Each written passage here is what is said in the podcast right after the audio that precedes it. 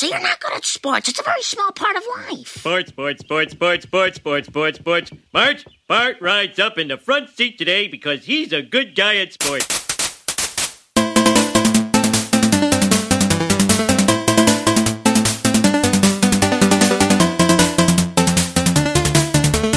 Welcome to Flipping Tables, a podcast about technology, gaming, and culture. I'm one of your hosts, Mike Edwards. And I'm David Lyons. And as always, you can find show notes and comments and other stuff at our website, flippingtablespodcast.com slash 027 for this episode. Um, so today...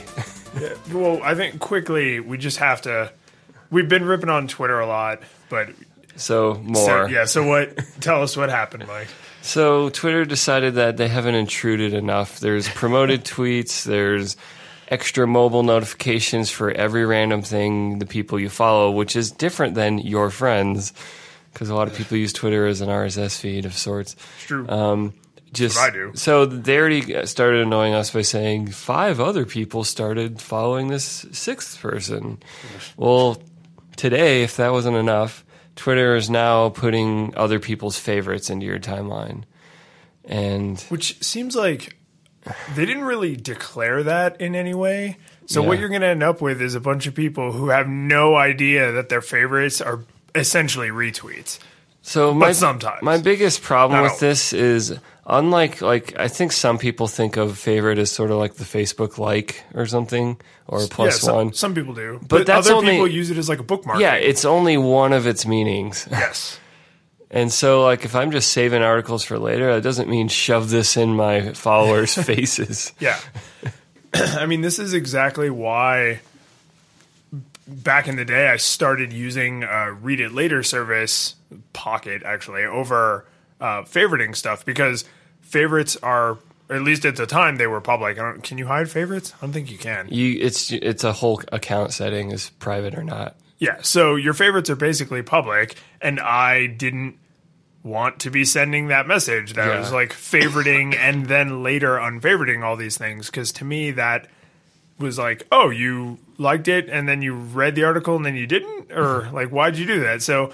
And I know a lot of people use it that way, but I was like, I don't want to be involved in the favorite button. I never favorite anything.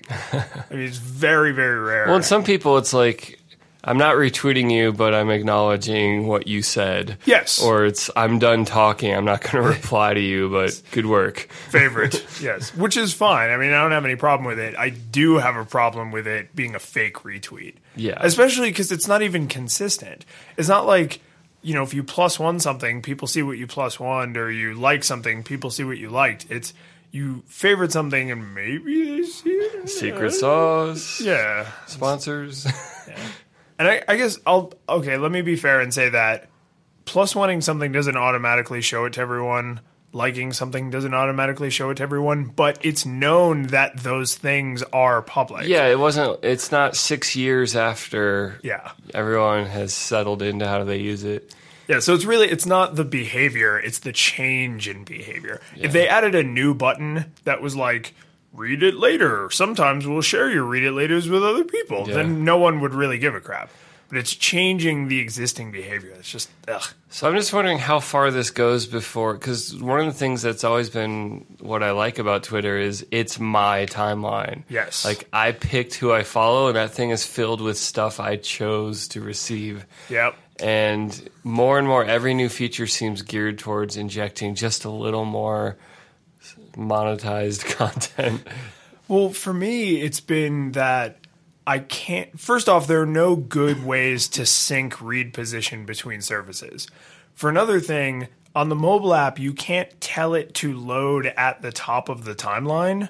So you have to just hope that when you open it, it's about where you left it so that you can keep your read position. Yeah, which is why I only ever check Twitter on my phone. because if I go to my tablet or on the internet, I don't have the same read position. So it's like not only are they injecting crap, but they're making it harder for me to keep chronological order. Like with Google Plus, I've given up on the fact that everything's not perfectly in chronological order, but they never made that promise. Twitter sold me something and is now like, eh, maybe not. So it's annoying. Yeah, And I want my curated chronological list. Like to me, that's what Twitter is. yeah. So that's follow up. Twitter continues to do bad things. I just, I'm I'm happy with this note in the the rundown. It says the jerks at Twitter ride again. I figured that sends a really clear reminder about what they did, and you guys are jerks. So today, let's talk about Comcast. No, I'm just kidding. No, nope. we could, but we're not going to because we're better than that. So, actually, we, we found a couple topics yesterday that we almost had an episode off air about that I hope we still have enough juice to talk about. We can do it. We are strong. The the first one's my favorite. Um, there's this new baseball bat coming out, or it's out, or something, gaining steam. That is based on the axe handle. So its handle. Most baseball bats are like perfectly symmetrical. yeah, um, it's it's just a cylinder. Yeah, it's just a cylinder. I mean, it you know thicker and thinner and different parts, but it's taper. Yeah, there's a taper. but apparently, the axe bat using older axe handle style technology is lets batters hit far, farther and uh, Yeah, it's doesn't a- injure their hands. It's a better transfer of power because it doesn't rotate, and because the way it sits in the hand is superior. So there's a, a link in the show notes to this this Mashable article. Basically, I love the way the guy came up with the idea because the guy who came up with the idea, he's a big baseball fan. He was chopping a tree down and he was bored, so he was imagining that he was swinging for a home run every time he had to swing at the tree. It's like that's. I really hope the true story is not any more complicated than that. That's Field of Dream. it basically is. It's like that's like a movie cliche. Like I just had this aha moment. Can't There- wait for the biopic. yeah, there was no. It took him like two hours to build the first prototype because he already knew how to do the woodworking. It's not a revolutionary design. I mean, we've had axe handles for Longer than we've always. had baseball bats. yeah, by like a lot. So it's, I mean, that's awesome. And then, you know, actual scientists did like actual research on it and were like, yeah, this is actually pretty much better in all ways. So, and this is, I think this is really what the conversation came down to is like, does this count as, as augmenting technology? Right? Like, you can't use a metal bat in the big leagues. Right. Well, I mean, I think this is a pretty innocuous change to the bat. No one's going to be like, that's no longer baseball. Right up until someone realizes that more home runs are hit with axe handle bats. Yeah, but after Barry Bonds did his thing, if no one's cared about home runs, so MLB would secretly probably like there to be more home runs again. Oh, certainly, yes. But that's the thing is that once they feel like it has, I mean, what if it's uh, it hits more triples? You know, like because then it's having an outcome like a real Yeah. effect on the game. If it was nothing but it prevented batters from hurting their hands, then I think they would probably be like, yeah, it's no big deal. But if it has an outcome on who wins, like the team using the axe bat handle is more likely to win. I just I didn't look it up ahead of time. I wonder how deep the rules are about baseball bats and how I'm sure they're pretty specific, but I wonder if they're Yeah. specific enough to forbid the axe bat. I don't think this is. I think they, they mentioned very briefly in the article this isn't actually forbidden, but it's also baseball players are really superstitious. Yeah. So I think there's a, a kind of a cultural barrier there aside from just the rule book. But that that could go the other way. Is the second someone succeeds with it, it's like I'm never using anything but an axe bat. Yes, exactly. Yeah, no, if a guy who's had a crappy season accidentally grabs the axe bat and then he's out there and he's like, well, it's too late to switch now. And then he hits a grand slam. He's like, I will take this bat home with me and sleep with it and we will shower together. escalated quickly. Baseball players, I'm telling you, very superstitious. Yeah. So, but here's, Now I need to look up the. There's a Malcolm in the Middle episode where uh, Bryan Cranston's character. I can't remember their names other than Malcolm. Bryan, Walter White. yeah, it's Walter White. He's bowling and like he hits a strike and then he gets really superstitious. Ah. and so he's like he did a certain like step on his way to releasing the ball. Oh, so and so throughout the do it that episodes he keeps adding more and more superstitious steps. And so by the time they get back to him later in the episode, he's like doing cartwheels and like spinning around and unzipping and unzipping his jacket and like it's just absurd. Yeah, but that's really not that far from believable. I mean, it, I don't think baseball players are quite that weird, but I know that there's ones who like they always wear a certain pair of socks when they play a certain team. You know, I mean, stuff that granular and arguably impossible to have a real outcome other than psychological.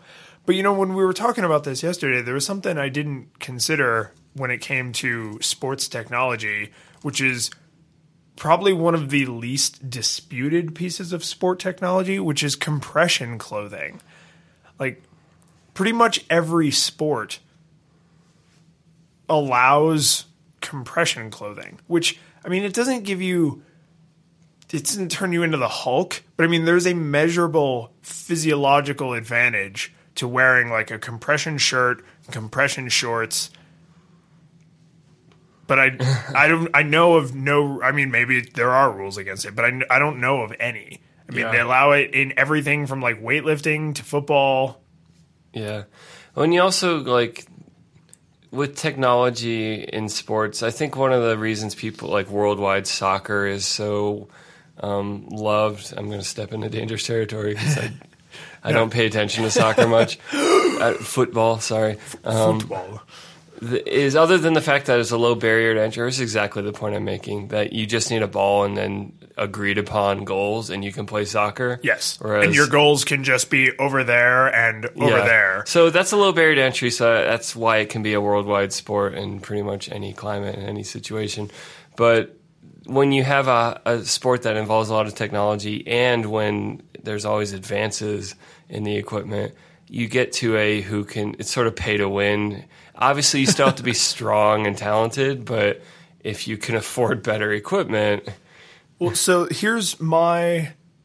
To me, the opposite of soccer would be, technologically speaking, would be Formula One racing because they have like no limits on the kinds of cool and crazy crap they can introduce, which is kind of awesome. It's like it's the sport of Innovate, engineers, right? I mean, it's like the driver is obviously crucial, but the best driver in in average go-kart. yeah is is going to have absolutely no chance because it's and you could even argue that driving is is physically taxing as it is because you're going so fast. Mm-hmm. There's just g forces and lateral forces and all that stuff. just the focus you have to have. Right. It, well, the focus exactly is there's a huge, huge mental element to Formula One driving that there wouldn't necessarily be in a, a sport where physicality is more relevant. Like, no matter how much I practice basketball, someone your height versus someone my height has an automatic advantage. You have longer reach, you ha- can get closer to the rim on a layup, or you can maybe dunk, whereas I probably can't because I don't have a 40 inch vertical, right? Yeah. So it's like, no matter how focused I am, I, I just have like this physical limitation. Whereas with Formula One racing, the car is the athlete, Yeah. and you are like the brain of the athlete when you're the driver. So can, I can almost imagine like a divide where there are technology sports like Formula One and other sports enhanced by technology, and then stuff like football, soccer, that is like all human. So you have like football, track and field, you know, things that are like entirely human, triumph of the human spirit, make a ABC movie about it. But even football, American football, let's be clear, has technology. There's the, oh, the Oh, yes. all the gear you're wearing, the gloves, the what you're allowed to put on your hands, the kind of shoes you The have, helmet. the football itself. And I was what you were saying earlier about the the baseball, the axe bat having an effect on scoring. I think that's in a team in a competitive team sport like baseball or basketball or football where you're competing, you're interacting with your opponent. Not like track and field where it's just run fast. Right. Or something. There's a little more to some of it. No, that, that's all it is. Um, that offense defense balance is crucial to the fun of the game. Like, and Yeah, because if think one team just blows the other team out. yeah, and like you know, if, if like the rules get so that quarterbacks can never be touched in the NFL, and so they they kind of just get you know the defense gets penalized every other second because of all these bad concussions that happen everywhere. then it becomes an offensive game because it's too easy for the quarterback.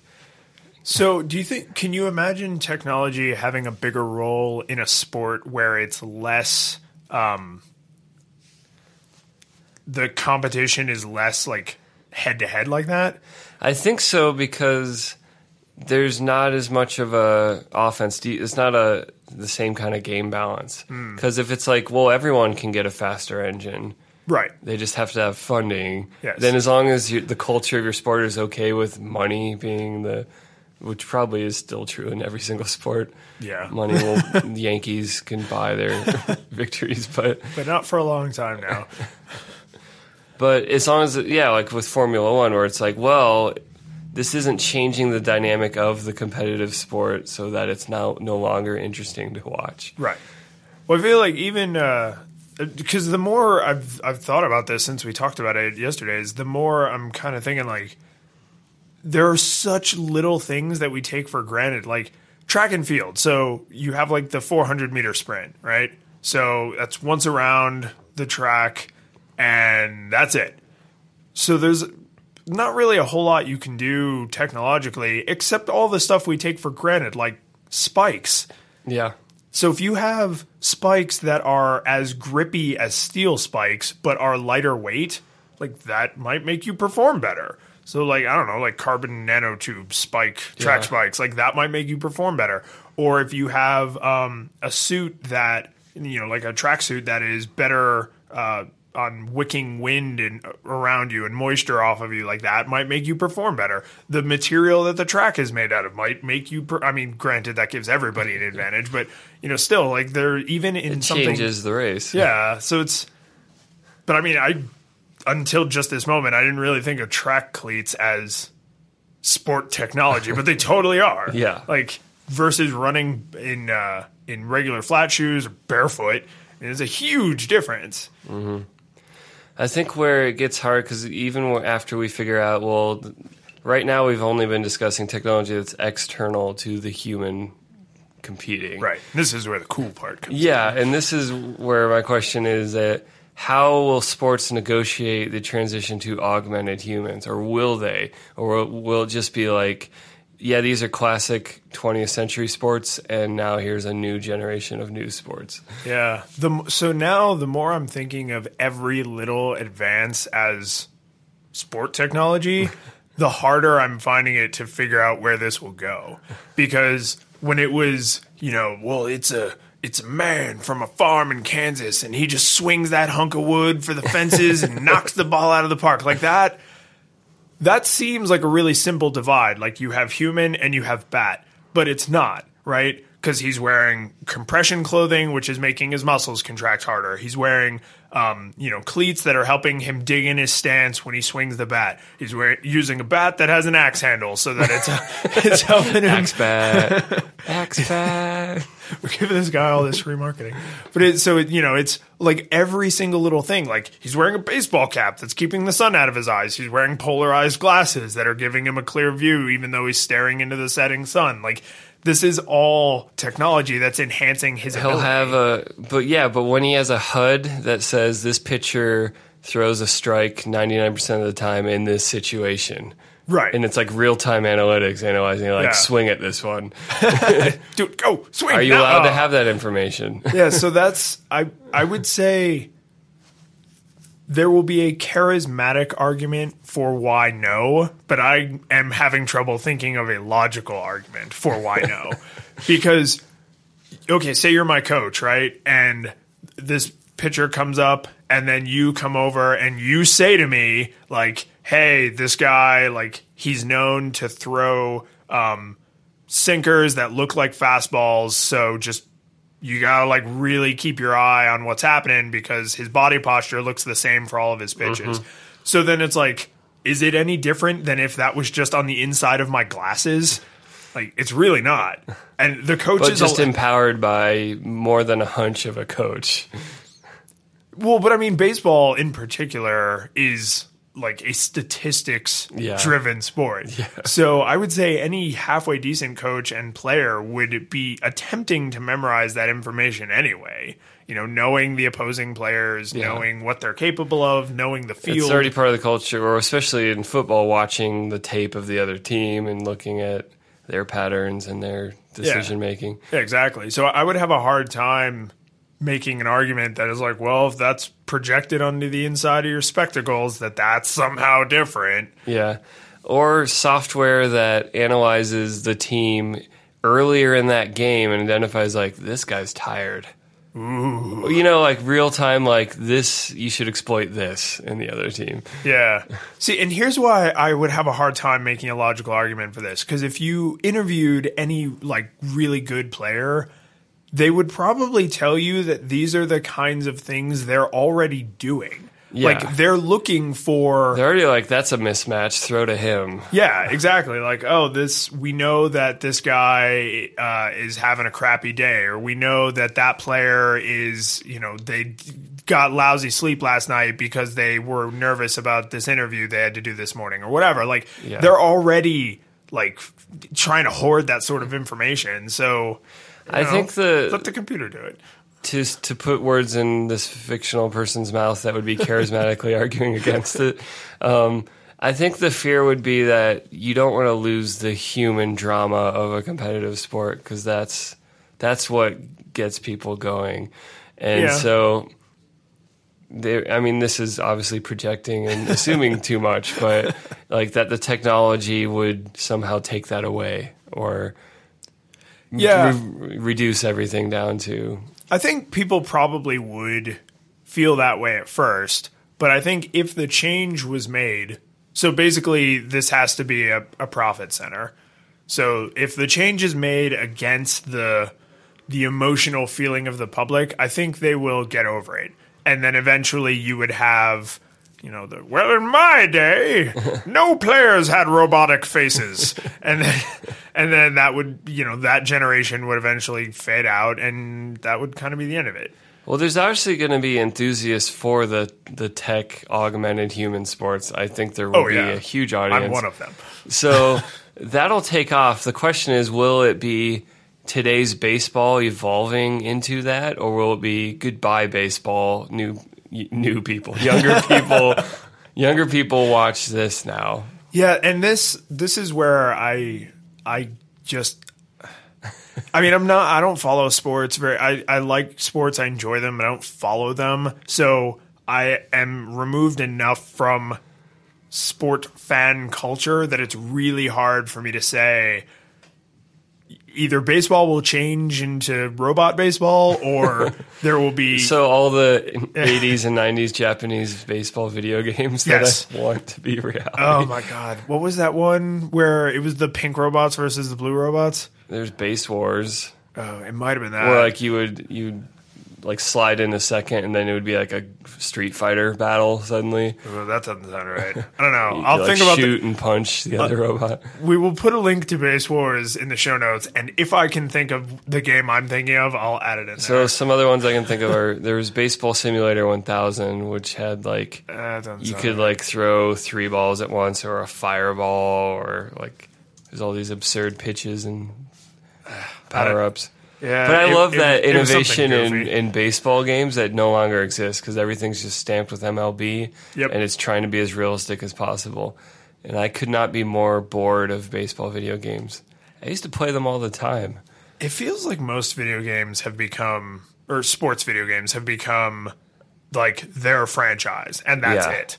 And then the occasional like NBA Jam genre spin-off of like this is extreme, but never like let's just twist this sport into a weird mix of genres or Yeah, I don't. Uh, I I think that was a very '80s '90s futurism, just like how every TV show had like a wacky robot. I think with the start of the Ken Griffey baseball in the '90s, that started killing that of just like now everything's just franchise and Yeah, god damn it, Ken Griffey Jr. It's not your fault. it's because Nintendo Oh, owned the Mariners. You know what? I think you. I think Base Wars. Yeah, Uh, yeah, I'm looking at this cover art. uh, I think this was it. I want more robot sport video games. Mutant League Football. There's there's lots of Oh, Mutant League football and Mutant League hockey. Oh man, I don't really care about hockey, but I did like playing Mutant League or hockey with my Mega friend. Man Soccer for Super Nintendo. Yes. Well, even like the the Mario sport games, don't they usually have like That's power ups and that's like abilities? the last bastion of this. Well, but I mean, this is so the the '80s version of an all robot league that was too futuristic, but the late '90s, early 2000s version of humans with superpowers, which really brings us back to your point, is like you mentioned a HUD, but what about like bionic arms? Like, where's the line? If I have a prosthetic arm that simulates a human arm, is that okay? What if I have a prosthetic arm that's stronger than a human What if arm? I'm a giant gorilla? What if I'm a giant robot gorilla, strong as two gorillas? Yeah, this. Now, I just all I can think of is Blernsball in Futurama, where they have the human Blernsball League and then the robot Blernsball League because it's just no question. But the side note, the real commentary of that joke is that the human Blernsball League is performance enhancing drugs required because they had to level the playing field. what did you think of Blitzball in Final Fantasy X? See, Blitzball was interesting because Is I- there a way to win that? uh yeah, but it's like it doesn't matter. Of course, it doesn't matter. But I mean, it's kind of like the opening play in the beginning of Final Fantasy IX. It's like, yeah, you can get hundred percent audience participation, but it doesn't like affect the end game. So who cares? um, but yeah, Blitzball was interesting to me because it was. I mean, it's soccer. Let's face it. It's well, it's, it's actually it's like rugby. It's underwater. yeah, it's underwater rugby. But aside from the fact that they never explain why everybody doesn't drown, it's uh, I like the idea of that, like, because it's basically it's just rugby. The technology is not special, but you have like that third dimension. Also, was the the field basically a sphere? Yes, So it seems like sphere was the the motif of Final Fantasy X. yes, that is definitely true. That is not subtle imagery Yeah. in the slightest. That's how you powered up. There were spheres everywhere. We don't have to spoiler alert the, the story Spoiler alert! It's a game like seven years old. of a of a game about being in a dream, but A dream within a dream. So yeah, but I mean, this is actually now making me think that what's more likely to happen is what you said. It's not that we are going to continually augment old sports. It's that we'll do a little bit of augmenting of old sports. Technology will lead to some new sports. Old sports will then panic and allow a ton of technology to try and keep up and then sort of fade away. or become unrecognizable. Like, Yeah, they'll be so different it won't even be the same thing. Because I mean, if you went to a kid in uh, some war torn part of the world and you show them a modern soccer ball and modern soccer cleats and you know compression shorts and you give them Gatorade and they have all this sophisticated training equipment, they would be like, "That's not football. Football is this." Poorly inflated ball in this dusty field. or like rubber bands around a million plastic bags. Yeah. So I mean, even that is it's still the same sport, but it would be hard to recognize for all the technological differences leading Where, where- up to the where's game. the and ref game. tracking invisible amounts of time at the end before you tie? God, that's got to be one of the weirdest parts about soccer. I'm sure if you're a big soccer fan, that makes total sense. So the whole tying thing, I finally heard an explanation. Did I already talk about this on another episode? right, an, go expla- for it. an explanation that actually finally made sense was that most of the World Cup before you get to the near the end is sort of like other sports regular season. Ah, yes. So the fact that you can tie or lose a game and still advance, the Broncos can lose the last game of the regular season and still go to, the Super Bowl. Right. So that makes sense, sort of, but it's, it's still kind of weird because it's still a tournament that happens once every four years. Yeah, I guess it's the problem might be in the the nomenclature because we're calling it a tournament when really it's its own little separate season. Yeah. Because something I didn't realize before this World Cup is that a lot of players play wherever in the world they want to play, but then in the World Cup you play for your nation. So That's why the U.S. always loses, even though we have tons of great players every other time. Yeah, and that I I had no idea that that was a uh, a part of it, and it's kind of interesting because it is this like unifying event, and yet at the same time, it is built on cultural boundaries. it, you know what it is? It's um, it's uh, it's like a civilized form of war. Like we, Yeah. it's it's we've taken the the nation building of war and removed like the killing and the conquering and just called it the World Cup. Well, sometimes remove the killing. The fans get a little crazy. They, yeah, that can happen. That's sad. But this is so I'm, I am. And there's horns too, the vuvuzelas. oh god, the Vuvuzelas, which I think they banned this time specifically because of how horrible they are. And it's not like you could do that clandestinely. Yeah. if you're using a Vuvuzela, everyone everywhere knows it. I totally found that Malcolm in the Middle clip. I'm going to include it. Yes, and I'm actually including some stuff about Base Wars because it's awesome. And it was a NES game. I thought it was a Super NES game.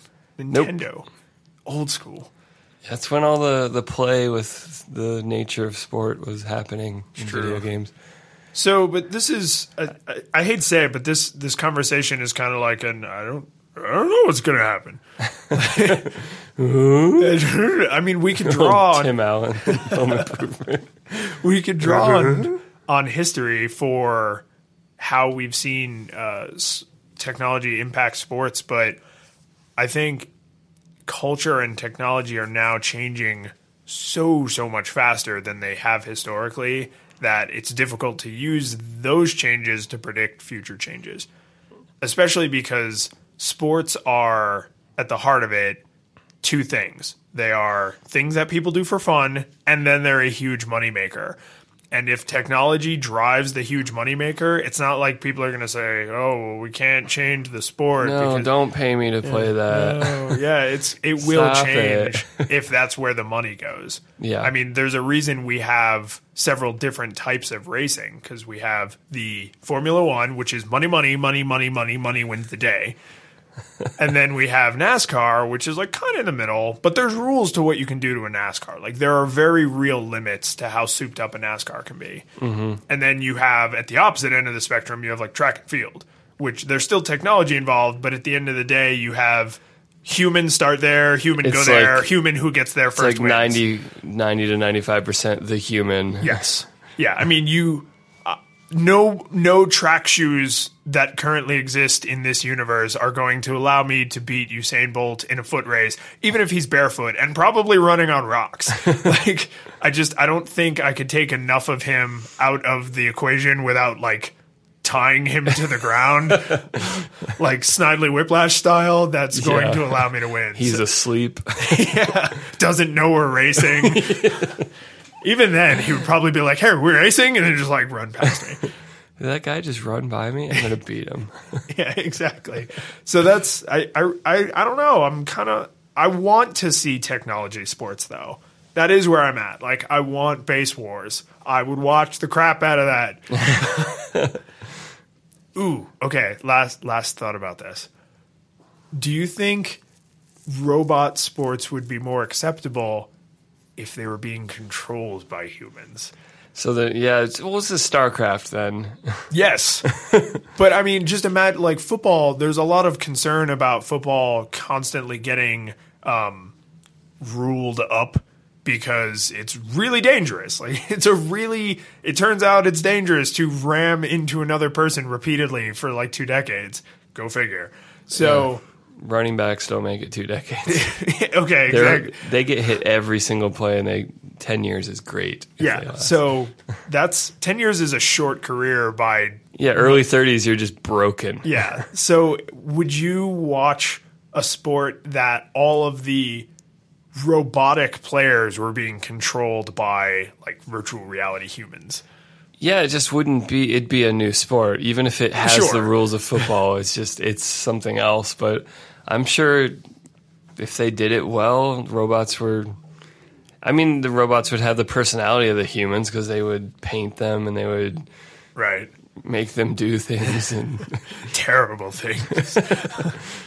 but I just I think that'd be interesting. Like I think not only would that be interesting, but I think that'd be an interesting compromise. well, this will happen Do you think? I mean, for sure. Like, you think this will definitely be a thing? when robots. I guess we did already have the robot battle thing. like game comedy game show. Yeah, you remember where you like made him fight to the death? Yeah. No, this will be a thing. The the more accessible that robotics gets to more and more people, there's going to be robot wars. I want to. Yeah, it, actually, that was the name of the show, Robot Wars. I, am I think this would be an There will interesting. be robot blood. I think this would be an interesting compromise, but at the same time, this really exacerbates the draw between like, well, is it a human sport or is it a, a technology sport? So I don't know.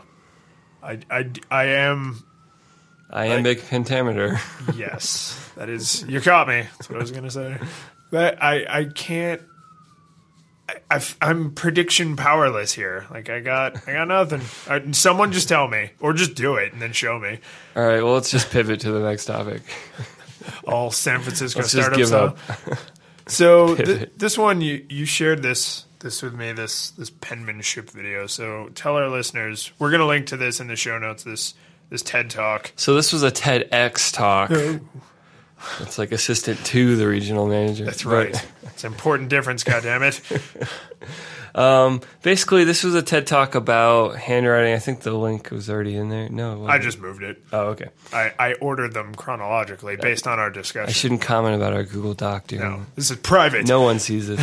um, so I don't remember the fellow's name, but he was giving a talk about basically another lamenting that we're getting rid of handwriting in school curriculum and penmanship. Um, and so he was just talking about the benefits of penmanship that it engages you on these different levels. Like there's cognitive research that writing and forcing your hand to form individual letters Yes. helps with your literacy, helps with your reasoning, helps with your connection to history because we have thousands of years of handwritten stuff. And your argument, his argument that you're restating, has already fallen apart for me. because here's the thing. This this video, it's very sweet. Like you can tell the guy's really nervous, but he gives a very nice talk and it's interesting and he has great imagery. And But- his, his art is great. Yes. Exact art is the right word. Because, yes, there is research that indicates that writing something by hand is different than typing it because of how your brain processes forming the letters and forming those letters into words and all like that. There, fine.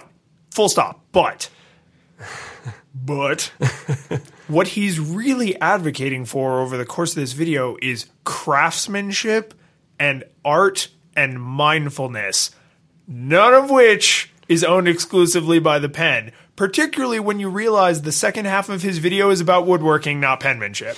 Yeah. So, uh, What gets me about it is the keyboard is one input device. Computers, there are dozens, Yes. dozens of us. but we are legion. as time goes on, there's going to be more and more natural, mm-hmm. natural interfaces for computing, and we, I mean, we're already getting better and better touch response on things, styluses, whatever. But Styli. styli, and I, I don't know. He kind of had it was kind of this this tunnel vision of like, yeah, just typing is built for the purpose of really quickly, efficiently putting words together of someone who already understands the language. Yeah, It's which, not meant to be a gauntlet. It's not like the the workout routine of word forming. right.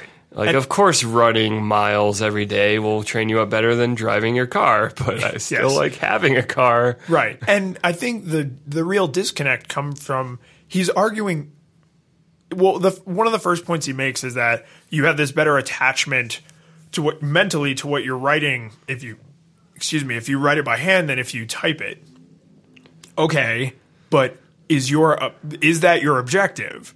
Like when he starts talking about like the craft of penmanship and I mean he literally makes his own pens and then the craft of calligraphy. It's like, yeah, but your objective now is no longer to have a written record of words. Your objective now is to create an art piece. Which that is one acceptable form. There's also graphic design on computers. Yes. That is just as wide and deep and Yeah. far as any other. and you can do you can design something in a three-dimensional space that you can only simulate on a physical piece of paper which probably led him to branch into woodworking so he could design physical Yeah. objects that had depth something the pen couldn't do it could only simulate And guess what? 3D printing. yeah no jeez but i mean this is like his I absolutely 100% agree with the argument he accidentally made about how like craftsmanship It's a backhanded compliment. it's so it's a no it's a dig at he argued the wrong thing his argument should have been about how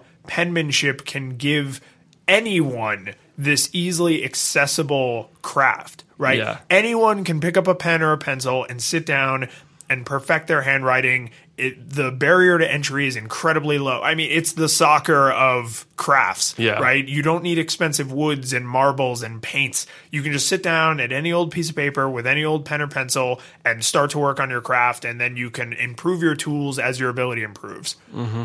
That to me is a valid argument because the stuff he produces is absolutely gorgeous.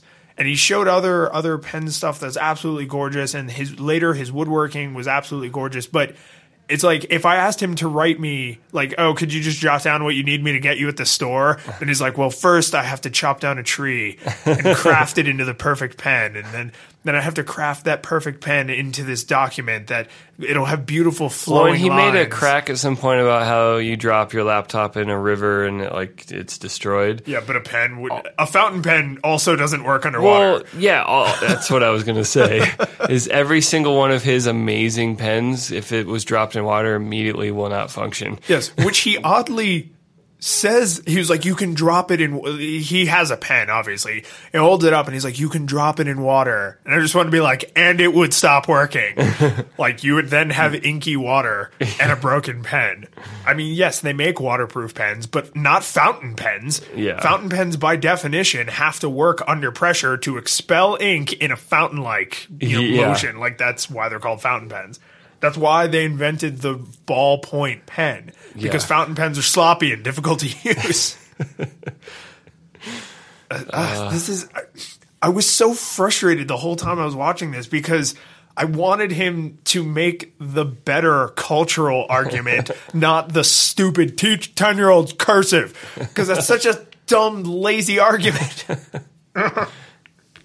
Well, and like, is the classic thing of like we have this one time honored way of meeting these cognitive development needs. Great. I'm glad that forcing yourself to write letters is one way to do that. Yes. Should we no longer look for other ways? No. and this is actually this to me is really the big hole in his argument is yes, you get a cognitive benefit from writing by hand that you don't get from typing, but is the cognitive benefit so great and so um, unduplicatable through other activities that it's worth the deficiency of how slow and sloppy handwriting is. So, and I, I get it. Some people have really nice handwriting, and anyone can improve their handwriting. But if I need to communicate written information, I could just type it, and then if I want to practice a craft like penmanship, I can practice that craft. But I don't see why the two should overlap. When he also talked about handwriting as identity, and that that was a great comment on YouTube. You heard it here first. Yes, I was blown away. That was a great comment. by that that, phrase we- being speakable in the universe. We've only had the technology to really do anything with fingerprints for like I think 150 years or something. Not long. If we had known thousands of years ago uh, had a way to use fingerprints, when would we have required signatures? Yes. we would not have. And in fact, you can see the tremendous flaw in signature as identity everywhere because there's a re- like if We you keep ever, trying to digitize them. Yeah. If you've ever watched like old Looney Tunes or any old like cartoon movie, there's always the joke of like the idiot.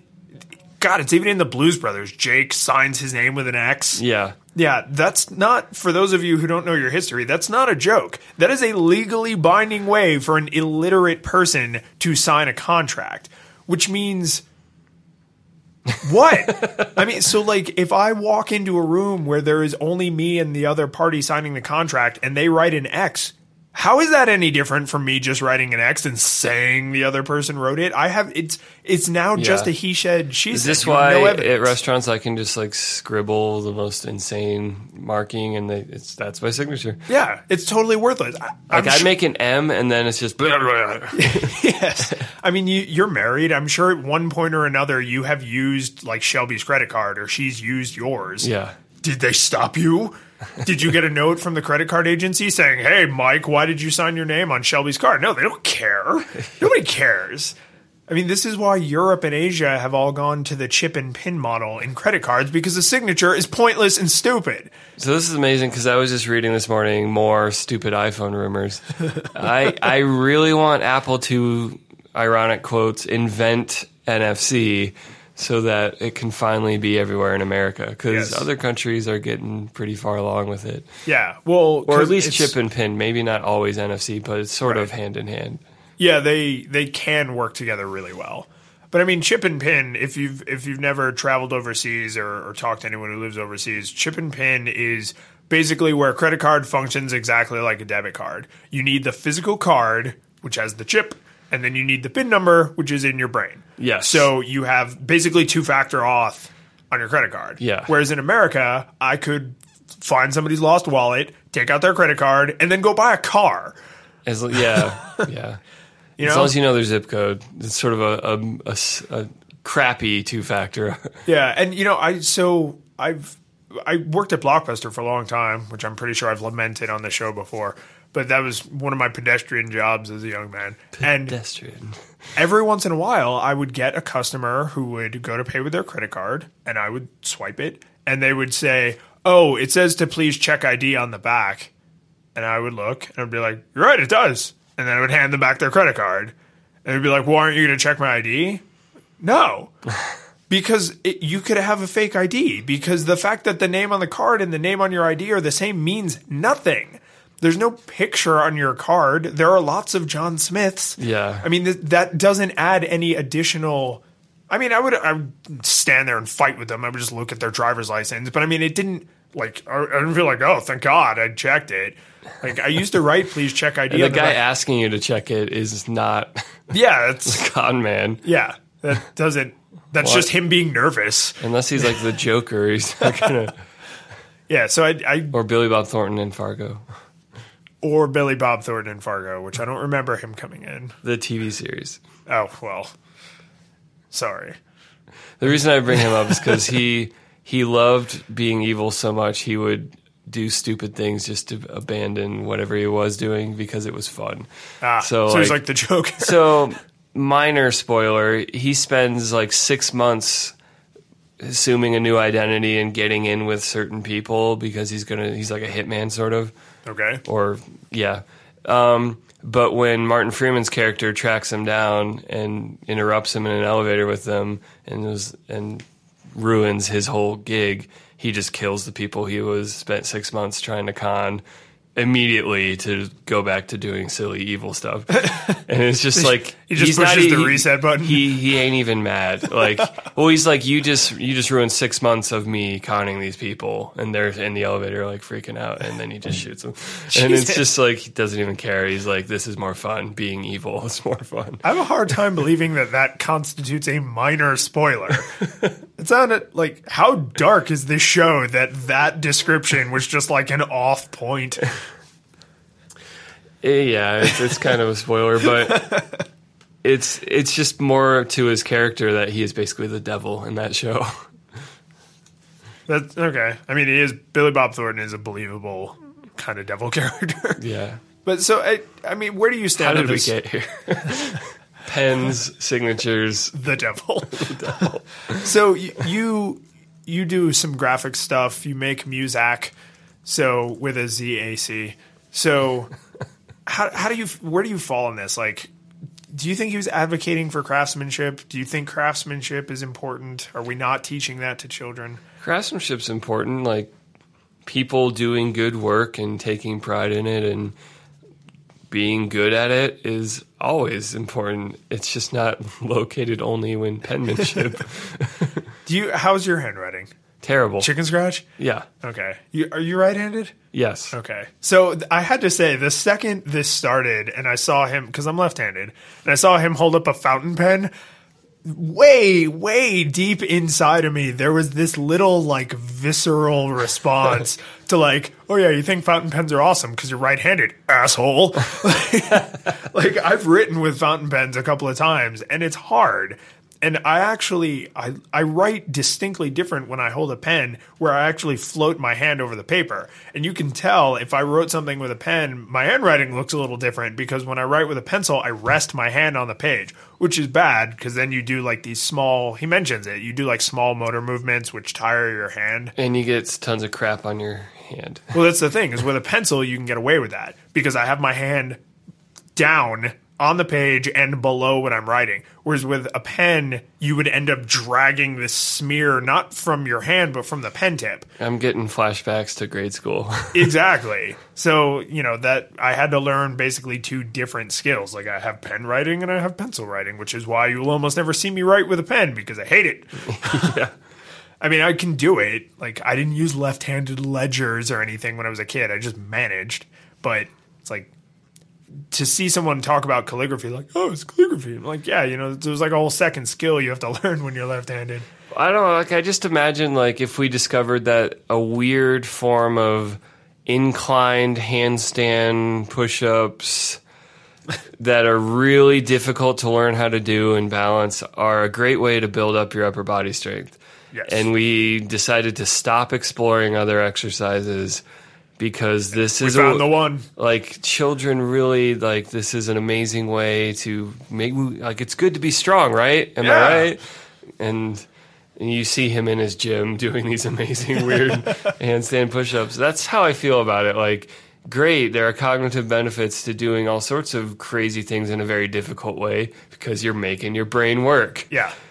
can we find other ways to do this Yeah. in a way that'll be useful beyond the at the moment cognitive load Right. And I'm I'm very much a, a tool for the job person.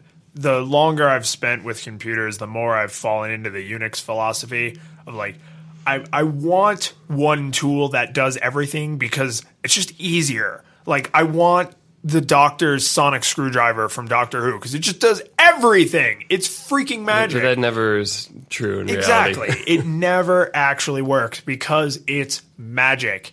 So until I have like a magic wand or a sonic screwdriver, I would rather just use the right tool for the job. And I think your ridiculous hyperbolic example is a great one because doing one-handed push-ups inverted would make you very strong. Not your legs though. So you'd have to have at least one other thing, Yeah, and, and then it just falls all apart. and that's the thing is yeah, there's compromise to everything, and I think that's why the sonic magic tool will never exist because tools inherently have decisions made Yes. into their shape and and the way they function. Because I mean that's why a wrench can do one thing really well. It's not a great hammer. Yeah, Nope. you can bash it on things, and if it's a strong metal, you'll get away with it. But you, it's not the best tool for that. It's really not. I have actually driven a few nails with the butt of a screwdriver, and that is just asking for trouble. It's because a lot, a lot of them are rounded. So Yeah, it slips off. Your hand's right there. You can't really like communicate the power Th- effectively. that quiet frustration that rises in you that you can't get a solid hit, and you're just kind of like, yeah, yeah. That's like you know what? Um, they weren't nails. They were uh, they were um, the little connecting things in IKEA furniture, like the little wooden dowels. And it basically came down to I know I can drive one of these wooden dowels with the handle of the screwdriver, and my hammer is over there. so I'm just going to use the handle of the screwdriver. But I mean, immediately, even though you have a hole that this is designed to fit into, it still doesn't really work that well. So if you had to drive an actual nail, then it would completely fall apart. And that's how I feel about this entire pen argument. Is like, yes, pens are really good for certain things, and they really suck at other things. Like you cannot hand write in calligraphy 150 words a minute. You just can't. You're doing it wrong if you can. No one can. No human can move I that know, fast. but I mean, The Usain Bolt holding a pen in his feet could not write with calligraphy at 150 words a minute. And I- I still, even if you could, I would still say it's not not good enough because you still give up all the other things like the digitization of it all. yeah. So I I think everyone should if you're listening to this, if you are within the sound of my voice, I think you should check out this video because he makes but just don't listen to his crap about pens. What he's actually making is this brilliant argument for mindfulness and craftsmanship. And that I give a thumbs up to. We, we found a way to set the table back up. We did. Because I, I believe in what he's accidentally arguing for. so I'm I'm flipping the table over his flubbing of a very valid and important argument. But then it lands on the other side of him, and then like all the dishes land perfectly. Yes. Ta-da! so Mike, where can people find you on the internet? At M Edwards Music on Twitter or pseudomichael.com. And I think if Twitter keeps its crap up, we're gonna have to drop our Twitter handles from where people can find us. That's they're true. really they're trying so hard to drive people away. It's sad. And also follow Flipping Tables on Twitter. It's flipping underscore tables. It is. And I think uh, all of our, our social, is all of our social stuff linked on flippingtablespodcast.com? Yes. Okay, good. So if you can't remember it for some reason. Yeah, reason. just scroll down. Yeah. You'll find it. So people can find me at Lions in Beta on Twitter, lionsinbeta.com, or plus David Lions on Google Plus, where I'm spending. Google Plus. I still like it. I know it's not for everybody. I like the software. That's fine. Yeah. it's I get, but I get very different things out of Google Plus than I get out of Twitter. And since I've pretty much entirely given up on Facebook, I've Google Plus has become what Facebook used to be for me. Not for everybody else, but I didn't use Facebook. I never played like Mafia Wars or Farmville God. or any of that crap. Progress bar of the game. Where can people find these show notes? People can find these show notes at flippingtablespodcast.com slash 027 for episode 27. Yep. And I think the I'm I'm curious if anybody uh, wants to follow up about this TED talk. Like, I mean, definitely the sports stuff because that's like an endless conversation of robots since it's futurology. Yeah. But um, I'm particularly interested in in the penmanship, craftsmanship thing. So let us know what you think. Do. And I think we ha- there's a special surprise coming later this Yep, week. Yep, later this week. Yeah, so keep your eyeballs peeled on the, the YouTube feed and the RSS and the Twitter feeds and all that stuff. Yep. See you guys soon.